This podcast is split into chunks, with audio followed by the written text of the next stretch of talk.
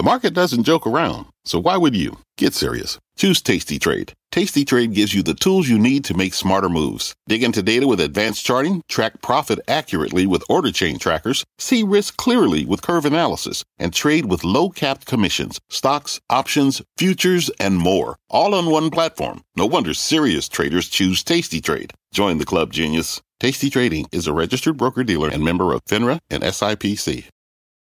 I'm Julia Boorstin, and you're listening to CNBC's Tech Check. Our show is live weekdays at 11 a.m. Eastern. Listen in. Good Friday morning. Welcome to Tech Check. I'm Carl Quintanilla with John Fortt and Deirdre Bosa. This hour, higher for longer. A couple of Fed officials with some hawkish commentary as hedge funds rush to rally at the second fastest pace in a decade. We'll debate the case for a new 50 basis point hike. Then a dash of doubt. DoorDash shares unable to hold some gains despite an upbeat outlook. We'll hear exclusively from CEO Tony Xu this hour. Salesforce to settle.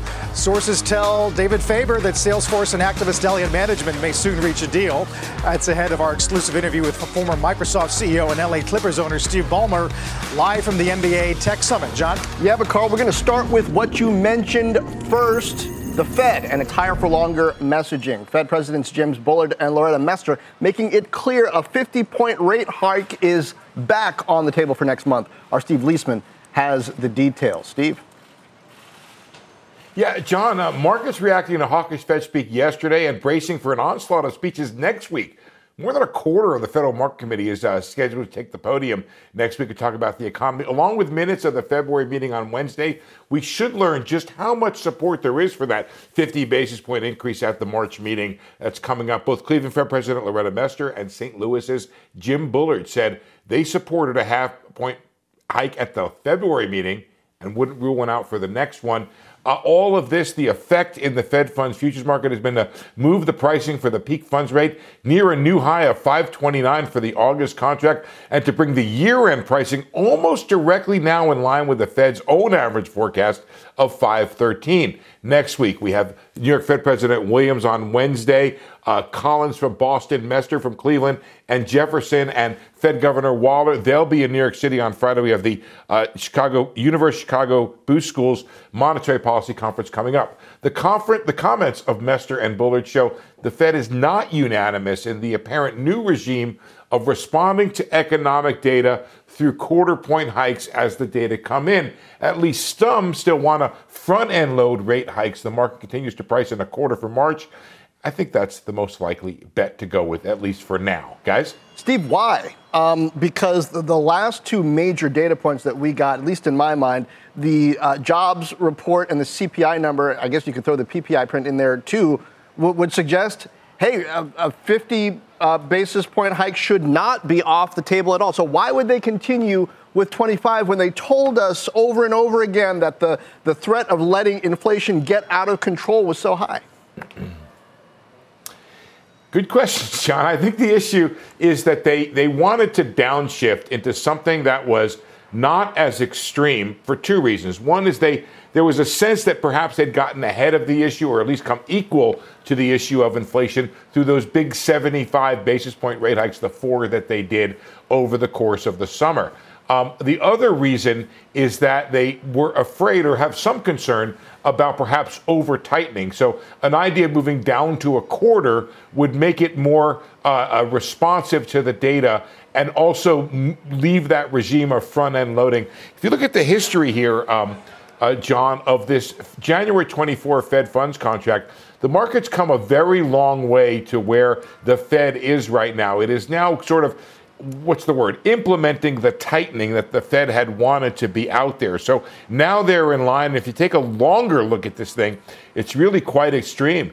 Back uh, when this contract was first launched it was like a 3% outlook for 2023 now it's 5 and change sir yeah, I mean, things have changed really quickly, and still, you know, mixed messaging from the data. Steve, I know, you know, they look primarily and first and foremost at CPI and labor, but how about things like credit card debt? I mean, we just found out from the New York Fed that it has hit a record high. The average rate is near 20%. That's a nearly 40 year high. How much do they take that into account? Yeah, I mean, Deirdre, if you're not confused, you're not paying attention. I think that's the way to think about these things because the data coming in is so extreme. The Philly Fed was screaming recession. The jobs numbers are screaming a buoyant economy. The retail sales numbers look good. And then, as you point out, those debt numbers, those credit card numbers make me think that the consumer is reaching uh, and, and taking risks in, with high, high interest rates in order to maintain standard of living amid inflation. So it's very hard to puzzle all this out. The best way I like to explain it is we're, we're still in, the middle of this transition from the uh, uh, COVID and, and the lockdowns and restoring the economy. And so we're going to have days like this where it's going to be uh, recession one day and buoyant yeah. economy the next. And that's what we're seeing today. Certainly risk off. Uh, Steve Liesman, thank you very much. Right. So you got to puzzle out the macro. You also got to puzzle out the micro. So let's get to the growth bounce that we have been seeing and talking about. Bitcoin, uh, though it's risk off today, larger scheme of things, it's back near 25,000, up more than 40% on the year. Other crypto related names, Coinbase, MicroStrategy, surging 80 and 100% respectively in 2023. Um, so, Kate Rooney, what is driving this rally? I mean, I feel like again, I, you should give me the same answer that Steve gave, which is if you're not confused, then you're not really doing exactly. this right. It has been a bit of a head scratcher. I love that line from Steve D. But one thing helping crypto and some of these high growth stocks is inflows from individual investors we've seen this week. Crypto related names like Coinbase and MicroStrategy tend to attract individual investors really chasing momentum. They tend to also see relatively low institutional interest. So some new data from Vanda Research this week shows the highest level of inflows ever from retail investors. That hit a record, net inflows topping $1.5 billion. And among the top stocks they were buying, Coinbase is on that list. Chris Brendler over at DA Davidson downgraded Coinbase after the stock pretty much doubled in the face of what he told me was objectively bad news for Coinbase, referring to some of the regulatory crackdowns we've seen out of DC. Analysts also note that short covering has extended this rally. Coinbase right now has about 24% of the float or the available shares essentially sold short. MicroStrategy, 34%. Silvergate, that's a crypto related bank, sees 73% of the available shares sold short despite tanking yesterday. That crypto bank still up about 20% on the week. Bitcoin, meanwhile, has seen its own resilience in the face of those negative headlines. It's got the opposite dynamic going on. So Barclays points out a boom in trading volume in recent weeks says it's mostly institutional interest while retail still is really sitting on the sidelines. There has been a bit of optimism that the worst could be over on the regulatory front. In terms of what's coming out of DC, there's also been some bullish activity on the option side of crypto markets, Steve. Okay, broadening this out beyond crypto, sure. um, we've got a number of earnings. I look at Airbnb, which is the top laggard right now on the yeah. NASDAQ 100. And investors in that risk on environment of just a few days ago were celebrating. It's down, what's nearly 7%, 7.5%. And so these names, too, that have run up, and I know a lot of the ones that you cover, like fintech, yeah. too, have run up so much. Um, I guess the question is, are we, is the bear rally ending or is this, you know, start of a bull rally is what people are trying to figure out. How much further does it go? And you talked about short selling yeah, being a big part of it. So short selling is a big part of it. Another interesting dynamic here, we've talked about what we call the FOMO rally or fear of missing yeah. out. One of the dynamics that Vanda points out is that they're not seeing a lot of dip buying. They're actually seeing a hmm. little bit more buying on days where the market is up. So indicating that there's a, a sort of excitement and froth around when names are up, there's people chasing into those names versus seeing it as a long term opportunity. So that's often a sign of risk. That people want to get there. In terms of this being a sustainable rally, there is some seasonality. People tend to slow down. Yes. At least retail individual investors tend to slow down a bit after we see uh, earnings fizzle out, which is happening. That's what Dan Niles told us the other day. Yeah. He said this may be, you know, a really extreme January effect. He's not holding his breath for this to be all that sustainable. We'll okay, Rooney, thank you. Thanks, Dee. Speaking of risky plays, uh, short sellers are closing out their tech bets at the second highest level in a decade, according to Goldman Sachs. That says the Nasdaq rallies 12% to start the year. The pace of short covering exceeded only by the meme stock phenomenon two years ago, when short sellers were forced to close out risky bets against GameStop and AMC. This time around, infotech and communication services stocks are leading the charge. That's according to J.P. Morgan. Our CNBC senior markets commentator Mike Santoli joins us to discuss and sort of put it in a frame framework of, I don't know, how it colored the beginning of the year. Yeah, so one way to describe it is it was a massive positioning shock that we had, most of it running through January. Uh, remember how downbeat December was, right? We did have a good rally off the October low, but then, you know, waves and waves of what we interpreted as tax loss selling really did depress a lot of these high growth stocks, and you had people leaning short in those directions. So you have this burst higher into the new year. The short covering activity, I am sure, in the, in the near term, culminated a couple days ago. So we're looking at these numbers and saying that people people were forced to cover. What that means on a forward-going basis is that okay, you've exhausted a little bit of, of buying power. You probably have prices up at a level where a lot of folks are going to look to reshort them. And to me, it's a question of whether, uh, again, this was just an echo effect of the boom we had before, and everything is reliant on when you start the clock in terms of are they up a lot or are they down a lot because there were hundreds of NASDAQ stocks, I would argue, down 70, 80% off their highs. We peaked two years ago, February of 2021, really, in the high growth part of this market. So you had them completely washed out. Now they've bounced in a partial way. Some of them are distinguishing themselves because they got better fundamentals. And, and you know, we talked about DoorDash a couple hours ago. That's the kind of thing that you're going to have some emerge out of that. But I don't think you can either say it was just a short covering rally, therefore it was somehow artificial uh, or that that's going to just continue and, and, and, have this be the leadership uh, area of the market. We're going to go back to small caps uh, of the NASDAQ ripping higher. Right. So I, I don't think there's a, there's a big um, conclusion to be drawn about whether this is the start of something big in terms of the broad market, uh, because it would look like this whether it were the start of a bull market or just uh, you know, a, a, quick aftershock of the of the bust. Right. What about uh, the discussion about how much of this is driven by hedge funds, institutions, and retail? Sure. Where we know orders became a huge part of uh, the overall volume. They have, and and the retail activity has been revived. Uh, we've seen that. I was looking at Interactive Brokers stock chart. It's going to the moon because of this activity earlier. Um, I think it's everybody, uh, and I think that one of the, the traps I think people have fallen into is you look back to the the tech bubble, or even before that, the sort of nifty 50 go go momentum bubble of, of, of, before that. And it led to these long malaise periods where people stopped being interested in tech. The retail trading uh, kind of really did stay at a low boil, but it didn't go away right? So you didn't necessarily have that moment where it was like no, literally nobody wants to buy eBay, AOL, and Yahoo anymore. Because I remember in 03, people were saying these things are not down enough. and they, they, were down enough by then. Um, finally, we still have 0% commissions. Everybody still has a trading app on their phone who had one before. And so, and everyone got used to how options are this highly leveraged, short term video game like way to play the markets. So none of that has been unwound. So if the market seems like it's friendlier, friendlier place, you start to have some greed running through it, that activity is going to revive. It, that doesn't in itself invalidate what's happening in the broader market. Right. It's, it is incredible the dovetailing of tech and, and application, you know, innovation, yeah. and uh, the cost of trading going to zero. You never go back. Right. Yeah, exactly. Uh, Mike, good discussion. Thanks, Mike Santoli. John. Yeah, Carl, still to come this hour. DoorDash losing early gains after posting results. We're going to have exclusive comments from CEO Tony Xu. Plus, we will check in with former Microsoft CEO and Clippers owner Steve Ballmer live. His take on the NBA season, the future of tech, and Microsoft's Bing push into AI. We are just getting started.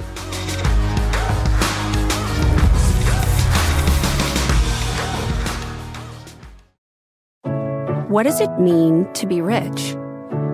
Maybe it's less about reaching a magic number and more about discovering the magic in life. At Edward Jones, our dedicated financial advisors are the people you can count on for financial strategies that help support a life you love. Because the key to being rich is knowing what counts. Learn more about our comprehensive approach to planning at edwardjones.com slash find your rich. Edward Jones, member SIPC.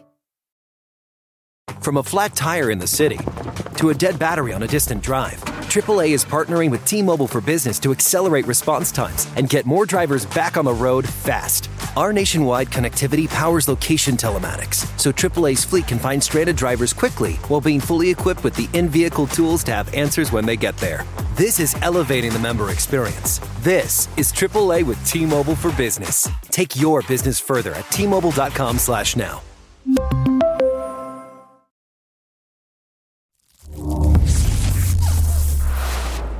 DoorDash shares turning lower this morning after being up as much as 13% after reporting last night. They're now down 4.5%. The company um, reported mixed results. Costs continue to rise, but guidance painting a picture of a resilient consumer. I sat down with CEO Tony Xu and started by asking him what makes him confident about the outlook for the year. On the one hand, even you're seeing that continued strength in the cohort behavior, both in terms of our you know growth in the in the number of monthly active users that we've seen, as well as their engagement. Um, we had a record quarter in Dash Pass now with 15 million plus members and subscribers. And so, you know, that's on the one hand. But then on the other hand, you know, we have to be cautious, recognizing that, um, you know, no matter how resilient our business is, uh, the consumer is weaker this year than they were, you know, last year, and that's because there's been several quarters of persisting relatively high inflation. And so, you know, we're certainly, you know, cautious and, and all of this is, is, built into the guidance. Let's talk about the expense side of the equation. Costs that continue to rise, 60% jump in the cost of revenue in the fourth quarter. What was the biggest contribution to that jump? You named a few things in the letter. Can you get any more specific? Well, most of the, um, you know, if, if, I think part of the, the, the challenge here is that you know our, our numbers that we report really are a composite score, right? So we have overall gross margins, which are now just seeing a greater and greater percentage of which is coming from Wolt, which is growing 50% year on year on a constant currency basis, far outpacing any one of its peers, you know, in that part of the world. On the flip side, you know, it's earlier in its development on the profitability curve. And so that's really what's happening. If you actually just looked at the US business for DoorDash, it's actually improved on a year on year basis from a gross margin perspective.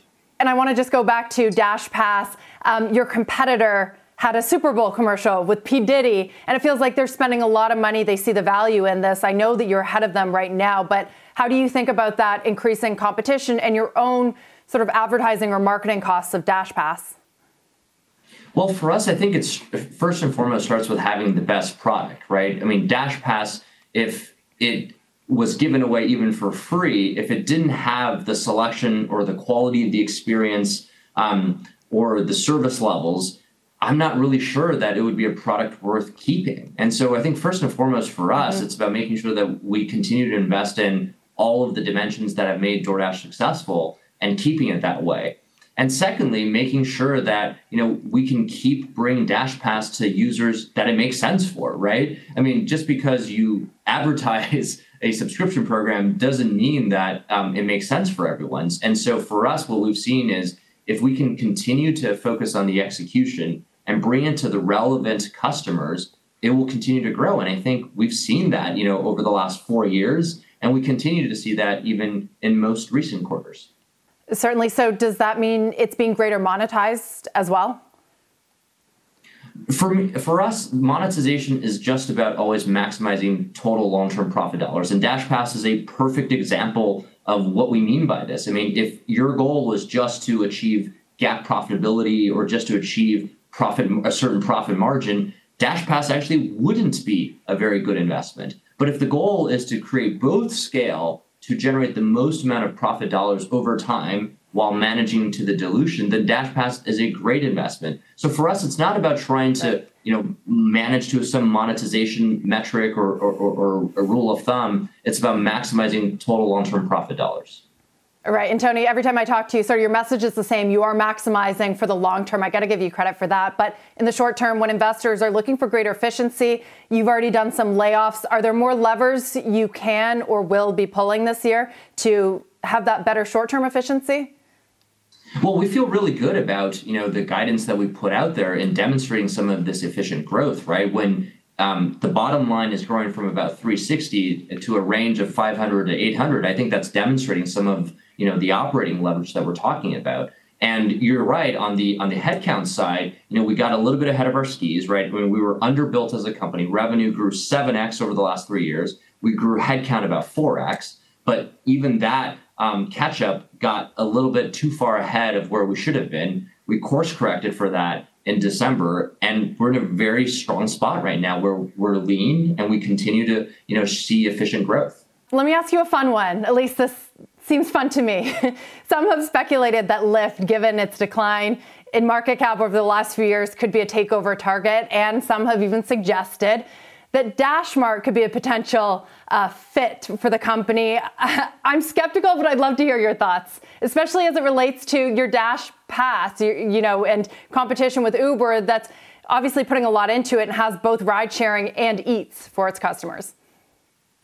Yeah, so I would say a couple things. You know, the first thing I would say is that our business on an organic basis remains very, very strong. We've, you know, despite I, I think others who might be investing in cross-selling opportunities, we've seen no noticeable impact, and this has, you know, been for a few years consecutively now in terms of either our growth of the existing customer base or growth in new customers. In fact, we lead in both of those dimensions highest retention and order frequency for the category, as well as highest share of new customers acquired. And that's continued to grow in terms of its adoption.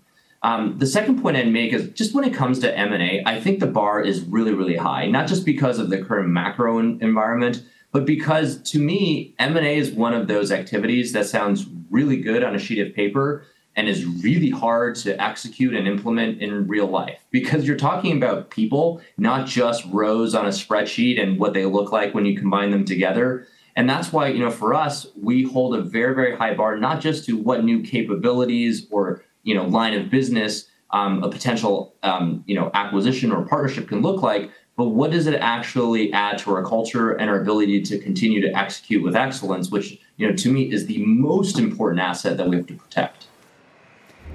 Guys, in this environment, when investors are looking for profitability, Tony's giving them that on an adjusted EBITDA basis, but he is also kind of unique in that he says he's really looking long term. He's not prepared to give up revenue growth in order for that profitability, John.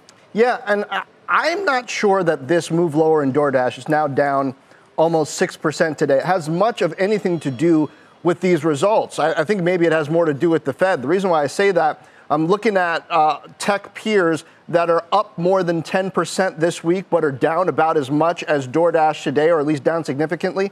Palantir, Airbnb, Stitch Fix, Roblox, Twilio, many of those had earnings and they were higher, and now yeah. maybe some profit taking on that uncertainty overall. But I think it's important what he, he said to you about Wolt that European delivery business they bought last year that's where they're spending some of that gross margin, getting that to scale. He's not willing to sacrifice the future. Uh, meanwhile, the U.S. business is actually improving on a gross margin mm-hmm. basis, which investors might want to pay attention to.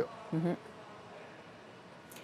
And Carl, uh, yeah, indeed. Uh, the, the, Bernstein desk today says it's all about the operating leverage, uh, the EBITDA guide for the year, uh, which we were hoping to see, margins expected to improve, operational progress, and then increased discipline regarding headcount. But you could probably apply that as well to what he told you about M&A. I'm not sure I entirely buy that operating leverage. I mean, it's important if you're in the gig economy, but when you compare sort of these businesses to some others, it is a very, very long way to real net income. Um, when it comes to Dash versus Uber, I mean, the, the line on the consumer is very similar from Dara Khosrowshahi and Tony Xu. They see an incredibly resilient one when it comes to ride sharing and food delivery. So again, we started the show talking about these data points and these CEOs who are so embedded in the consumer uh, give us a good look at that. Yeah, yeah, like Santoli said, every company is different. Great stuff, D. Still to come, Microsoft, former Microsoft CEO and current LA Clippers owner Steve Ballmer, live from the NBA Tech Summit. Plus, Citi adding a negative catalyst watch on Salesforce, as our David Faber reports. The company is getting ready to make a deal with activist Elliott. That is after the break.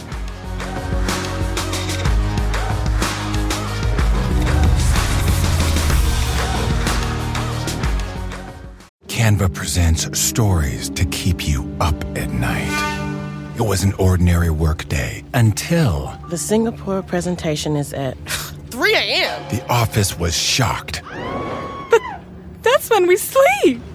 Maya made it less scary with Canva. I'll just record my presentation so Singapore can watch it anytime. Record and present anytime with Canva presentations at canva.com. Designed for work.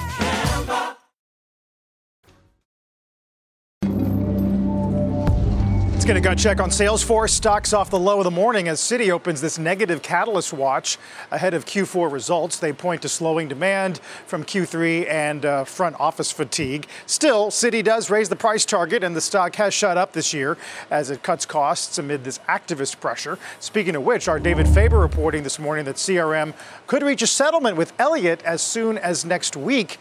Uh, we had been talking, John, about the possibility of some meeting in the minds between the activists and management. Certainly, that's been Cramer's uh, base case. Uh, stock today, uh, close to a three week low. Yeah, but Frank Holland was, was just reminding us that they got five, five activists on their tail. I mean, I guess it's great to get one off, but D, what does that what does that do for the other four? Do they think was, we, we, yeah. we, keep fighting for other stuff now, or do they say, oh well, what Elliott got satisfies us too? We don't know, do we? That's what I'm curious as to. Did Elliott talk to some of the other activists? Did they go together? It'll be interesting to see how that shapes up. Meanwhile, though, I mean, Salesforce in such a tough spot. We talk about it all the time. Um, but that Twitter headline from the information that it cut its Salesforce bill 75%. Yes, that's Elon Musk, and we know that he is a certain kind of CEO that's cutting wherever he can. Um, but it does raise this question that we've asked for, for a long time now is what's need to have, what's nice to have software, and where does CRM end up in that? Um, I was talking to someone recently who said, listen, the CEOs, they know, weren't cutting their Snowflake bills, they weren't cutting other enterprise software, but Salesforce is kind of on the chopping block. Well, I, I think part of that, and we've talked about this on Tech Check, when you're looking at net revenue retention, that is affected by headcount, particularly for things that are paid for on a per seat basis. So your customers could be just as committed to keeping your software suite overall, but if they need it for fewer people, your net revenue retention goes down. And so when you got something like uh, Salesforce that's already, I mean, something like Snowflake that's already charged mostly on a consumption and usage basis, mm-hmm. and it's for the Good whole point. company, right? It's, it's not a headcount based thing yeah. as much, but some of Salesforce's stuff, Carl, is different. Yeah, it's worth going back a few days ago. Benioff's piece uh, with the Times saying, "I wish I offered lifetime employment, uh, but the reality is, when you have a big company, uh, there are going to be times where you have to make a headcount adjustment." Coming up next, uh, Roku and Snap, some conflicting commentary on the state of the ad market as people take the Snap Investor Day into discussion. Check out shares of uh, AMAT as well, top and a bottom line beat in the latest quarter, lowering guidance for fiscal Q2. They cite some ongoing supply chain challenges. We're back in a moment.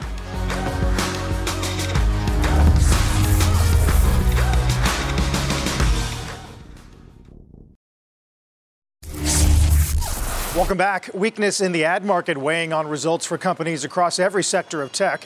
Yesterday, we got more commentary from the likes of Roku and Snap as investors try to predict the bottom for ad spending. Our Julia Boorstin has that. Uh, Julia, a lot of talk about the investor day, and in some ways, sort of grateful that we didn't get big news in either direction.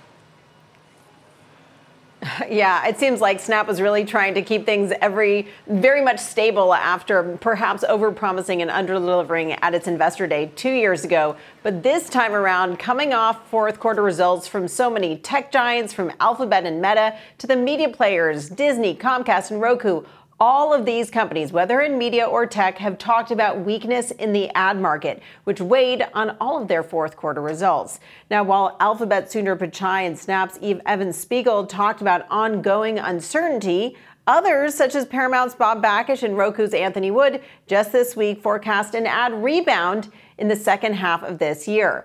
Barclays writing, quote, we think the digital ad market is soft but stable, and growth rates are likely to continue to decelerate and possibly bottom in the first half of 2023. Bernstein noting that we may have reached a bottom, writing, quote, some companies hinted that while advertising demand has not improved, it has also not deteriorated significantly.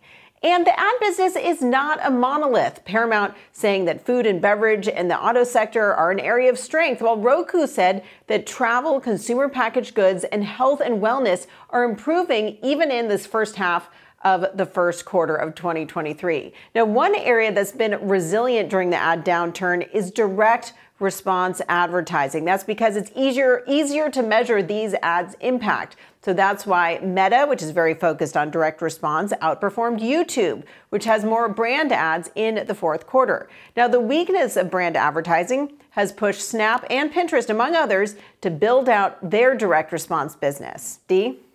It'll be interesting to see what, if any, strategy changes at YouTube with Susan Wojcicki uh, leaving after so long. Julie Boorstin, thank you.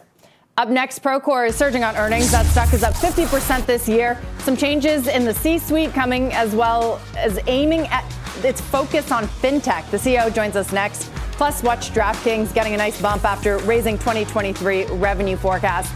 Read more about the quarter on CNBC.com. We are back in two.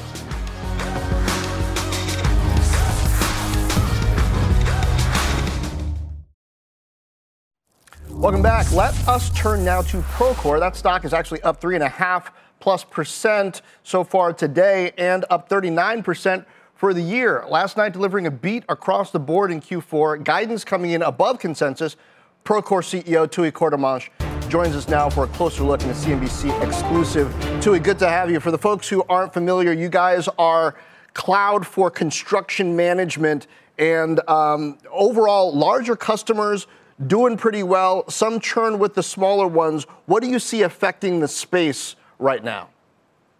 Well, there's uh, John. Great to see you, by the way. It's it's uh, always um, um, kind of great to step back and just remember how big the opportunity is for Procore. So the the strength that we saw was really across the board, from uh, the largest customers down into the mid market. And yes, we did experience um, some logo churn at the very very bottom end of the uh, customer base, but it didn't show up in any of the numbers uh, just because it's uh, they were so do- low dollar amounts.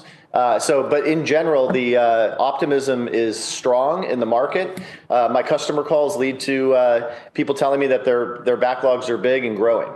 To what extent uh, are is Fed policy affecting capital spend and the construction space, and thus construction management? And I know you're working on international growth as well. You, you grew 37 percent international year over year, uh, I, I, believe. How is the, the, Fed policy in the U.S. and kind of the cost of capital uh, affecting just the U.S. and then the global picture for you?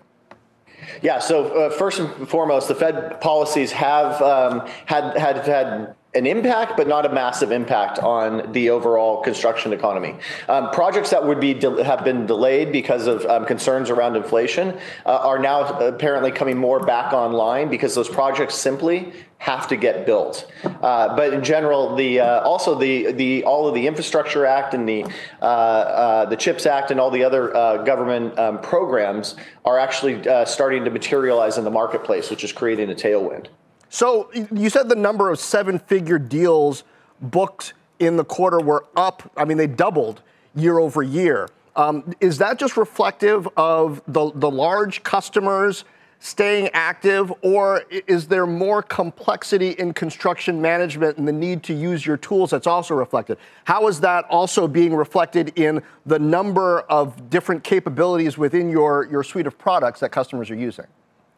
Yeah, so customers are not only bringing on more volume, but they're also buying more of our products, which is which is our two major growth vectors.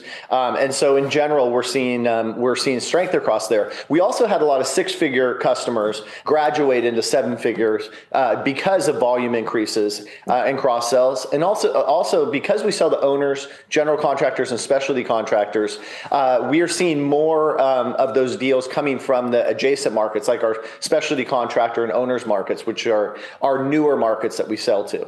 I think where you are is such an important uh, area to watch, particularly for technology-driven stocks. Market caps around nine billion, and you're connecting technology to what's happening in the real economy. Tooey Courtemanche, CEO of Procore. Thank you for those insights. Always great to see you, John. Thank you. And after the break, we are live from the NBA Tech Summit. Former Microsoft CEO and Clippers owner Steve Ballmer, he's with us. Yes!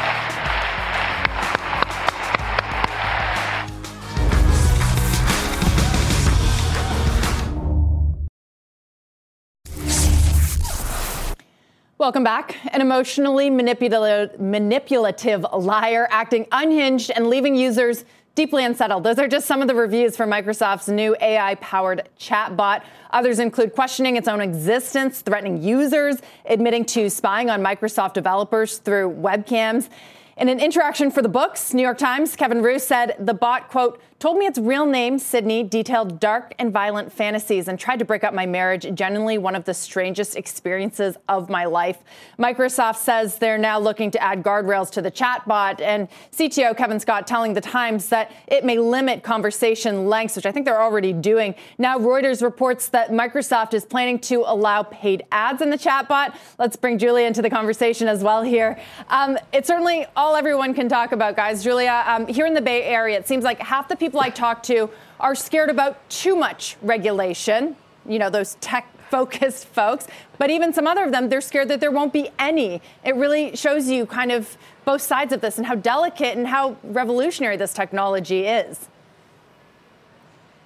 delicate, revolutionary, and also very much in its early days. I read that article in the New York Times that Kevin Roose wrote with such fascination and curiosity. And I thought it was so interesting that he said that the biggest risk for AI is that it could be used to manipulate users, the people who are chatting with it, um, which was so fascinating. But I also think it's such early days. Microsoft is going to have to put up guardrails. And by the way, if you're going to be talking about advertising, brands are not going to want to put their ads in content that's so unpredictable and potentially really risky and disconcerting. Well, uh, keep in mind, everybody, this is not how a search chatbot uh, was built and designed to be used, right? Every time there's some kind of an AI chat out there, and Microsoft has been through this before, uh, users and, and sometimes you know journalists want to do the, effect, uh, the, the equivalent of trying to take it out and feed it shots right until until it does something stupid and that's what's well, happening here the, the more it's designed to emotionally reflect you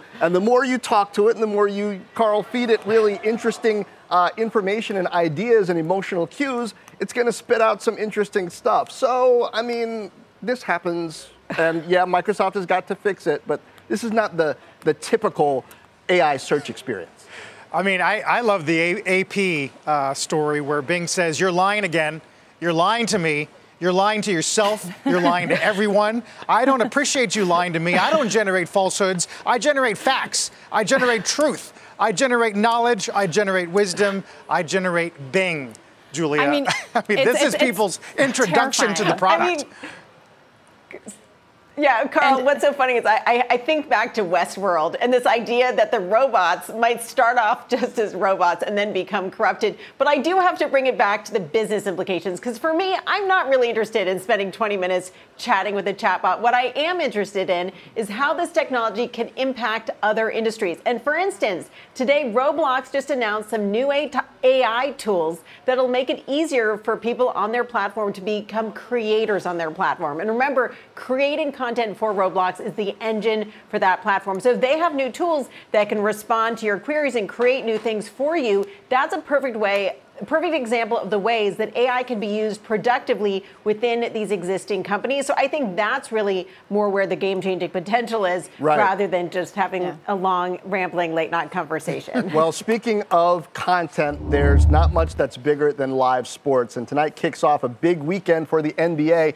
You have the dunk contest Saturday, the All Star game Sunday. But The main event, well, our Frank Holland who joins us with a special guest. Frank? Yeah, John, if you're in the world of tech like all of us are, well, actually, the main event is right now. The NBA Tech Summit. It just began earlier today, and our special guest is LA Clippers owner and former Microsoft CEO Steve Ballmer, just off a panel at that Tech Summit. Steve, thank you for being here.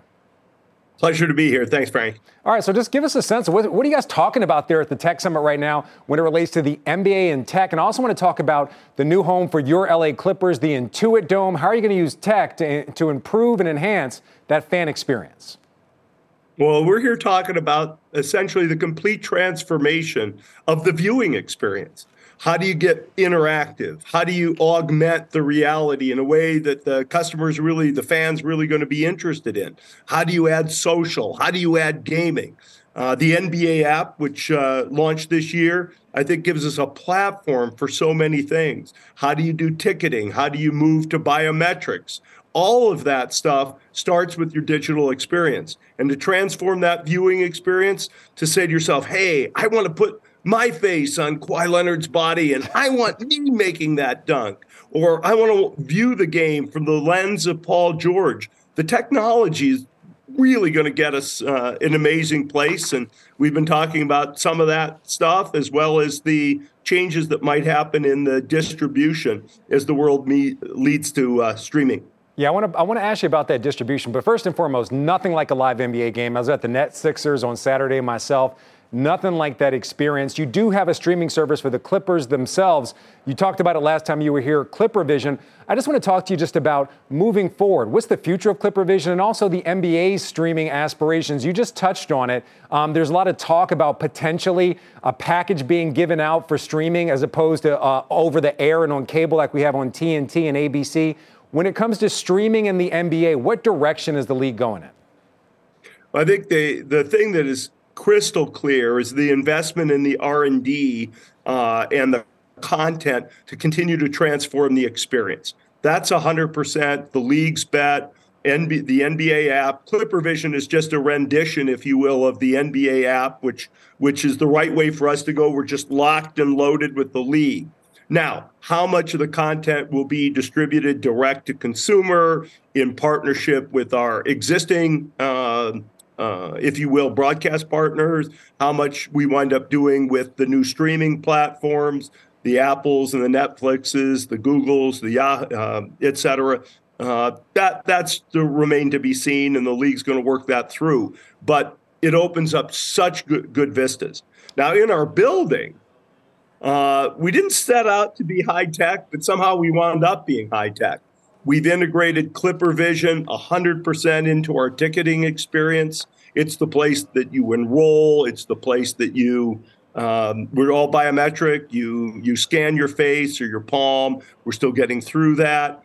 Uh, we've gone uh, all frictionless for commerce. You just grab whatever you want. Grab the jersey. You grab a, a hot dog, if you will. Cameras in the ceiling recognize you, charge your account for what you what you bought. We've got ultra wideband chips in the seats. There's things we can do there to reward you. We'll know whether you're up on your your you know your uh, feet cheering or not. There's just so much more we can do with hmm. the, the. We have a scoreboard that's a is a flipping acre of scoreboard, 44,000 square feet. Nobody's ever done that. Well, Steve, now we got to figure out how to program it. I, I don't believe for a second that you didn't intend to be high tech. Hey, it's John Fortt. Uh, I, I, was just out in Redmond last week where I used to talk to you often, uh, sitting down with Satya Nadella, talking about Bing and OpenAI. And he actually gave you a shout out by name about how excited you would be about the revenue and margin opportunity that AI is giving Microsoft in being able to take, uh, take on Google in search. Are you, in fact, that excited? Have you talked to Satya about it, and what did you say? Fired up, John. I've talked to Satya about it. Look, it's the holy grail, and it's finally here. Search gets completely redone. Big opportunity for Microsoft. I'm pleased we started Bing. The infrastructure's there. Now things can really, really go to the next level in terms of opportunity. But it's not just Bing. I used to dream about a world where you could say to your computer, "Get me ready for my meeting with uh, customer X," and it would go and it would get the sales records and the trip reports. It would be right there for me. We've got that the elements to make that happen now uh, with what's going on with OpenAI, the partnership with Microsoft uh, as a uh, shareholder and booster could not be any more excited, John Fortt. Yes, and I completely believe that that is what you used to dream about. But now you're probably dreaming about AI in sports. And so, um, what is the role you think that uh, large language models, um, AI chat has in things like sports betting and getting player stats? How soon can that be implemented? Well, some of that's happening actually right now. If you go to the NBA League Pass app or our Clipper Vision app, you can see augmented reality transforming the way you view the game. Things are going to go to the next level. Really, when you can say, hey, I want to see the game from the perspective of a player. What are they seeing? How fast does the game look? That's there. When gambling gets gaming, we can start with gaming, go to gambling, but when things get built into the experience, it's so much easier right there in the application to say, hey, make this prop bet, hey, do this, do that. Uh, I think we're, we're going to see an expansion as it's legally uh, possible in uh, in the betting market, uh, as well as sales of merchandise and the like. This uh, I love this. You've got our Korean language uh, version of Clipper Vision. These are two of the most excited guys in the world. I love the broadcast. I just wish I spoke Korean. Yeah, beyond excited there, Steve. This is Frank Holland again. Before we let you go, it is Black Heritage Month. We want to talk about your $400 million commitment and a fund of funds with your partners, JP Morgan and Goldman Sachs, to fund black investment managers. Why did you think this initiative was so important? Yeah, as we were we were looking, our our uh, uh, philanthropy, we focus in on on what it would mean to help uh, improve the chances of economic mobility for for folks in the United States. And one of the groups that's had the most challenge is African American males. And I talked to a few people. I knew black fund managers would struggle sometimes to, to get capital. Uh, I'm not a venture investor. We weren't going to look for those venture funds, but we approached uh, three people Goldman and JP Morgan. But the guys who, and they're great, and the guys who have the most experience is Fairview Capital, uh, really a phenomenal uh, fund of funds, at least for us out of Connecticut. Uh, and then separately, uh, it's a little different. We're investing in, in, an actual fund with Ariel Investments, where they'll go out, buy up good suppliers to the Fortune 500 and do most. What we uh, do more do more work and more expansion. Uh, it is our hope that we then see uh, an explosion of the number of businesses started by Black entrepreneurs. Now, the fund managers are entrepreneurs, but we also have a commitment that 30% of what they invest in uh, is right. Black entrepreneurs. Hmm, those are good stats. Uh, Steve, it's Deirdre. I want to go back to the generative AI conversation. I know you're excited, but is any part of you worried or scared? We've been talking about how journalists and others are testing and pushing Chat GPT to some funny, but also some pretty scary results. And I wonder, in the wrong hands at scale, we know China's developing its own technology very quickly as well. Um, what are the risks, and are there guardrails needed? Uh, I have no fear. I have no fear. Why do I have no fear? Because between technological innovation and appropriate um, input and weighing in, if you will, uh, from government, I think we're going to get to a very, very good place as we have with other technologies. Uh, certainly, there is a chance for abuse. There'll be need, work needed to be done. But the advantages, to me, far outweigh the potentials of, of abuse. Look, people do phishing today. There's still a security attacks, and yet we maintain our investment and grow our investment in technology. AI will follow some of the same path. I mean, just for the people who work for us, uh, preparing, for example, applications for philanthropic grants, mm. our own people have to do a summary. Why not start with a summary that comes out of uh, the open AI stuff, and then make sure you think it's accurate? Hey, I can tell you, it writes better than I do today. okay, okay. Steve Ballmer, always great to see you. Uh, thanks for joining us. Steve Ballmer, owner of the Clippers, and thanks to Frank Holland for bringing that to us. D? And guys, Thanks. that does it for Tech Check, the show at 11 Eastern, 8 Pacific. But we will most certainly continue to bring you the biggest and most relevant tech stories throughout the day on air, online, going forward in our Tech Check franchise. We'll have interviews, breaking news, headlines that'll drive the conversation, much like we have been doing here for the last two years. John, I can't wait to see what you and Morgan cook up in the 4 p.m. hour. Carl, I know that you are steady as always, and I look forward to continue watching thoughts and what you're going to create for this hour. Uh, we can't wait. I think it's going to be uh, improvements across the board, uh, and it's going to be great to watch UD sort of take this franchise and spread it throughout the day part, where people don't have to wait uh, until 11 a.m. to get their taste. Yeah, and tech is still the story. I mean, uh, we were just talking about tech in sports tech in construction management just in mm-hmm. today's hour, D. And of course, you were talking to Tony Xu about yeah. tech in delivery, last mile delivery. It's affecting every piece of the economy, and especially tech. important as productivity is uh, is key. Yeah, tech and streaming, right, Carl? So we're going to be meeting our newer audience as well on that platform. Um, we look forward to that for those that are cutting the cord. Another theme that we've been hitting on over the last few years. Uh, indeed. As for next week, uh, it's going to remain busy. Uh, we'll get some macro and housing data, personal income and spending, and then uh, some retail earnings. We'll get Home Depot and Walmart, Nvidia, uh, Toll Brothers, uh, some more data and points as we continue to toss around the idea of the recession versus inflation. Let's get to Frank Holland and the half. You've been listening to CNBC's Tech Check. You can always catch us live weekdays at 11 a.m. From their innovative practice facility to unmatched views from the fairway, the PGA of America is helping lower scores and elevate fan experiences with 5G solutions from T-Mobile for Business. Together, we're using AI-powered analytics to expand coaching tools and bringing fans closer to the pros with 5G connected cameras. This is game-changing innovation. This is the PGA of America with T-Mobile for Business. Take your business further at T-Mobile.com/now.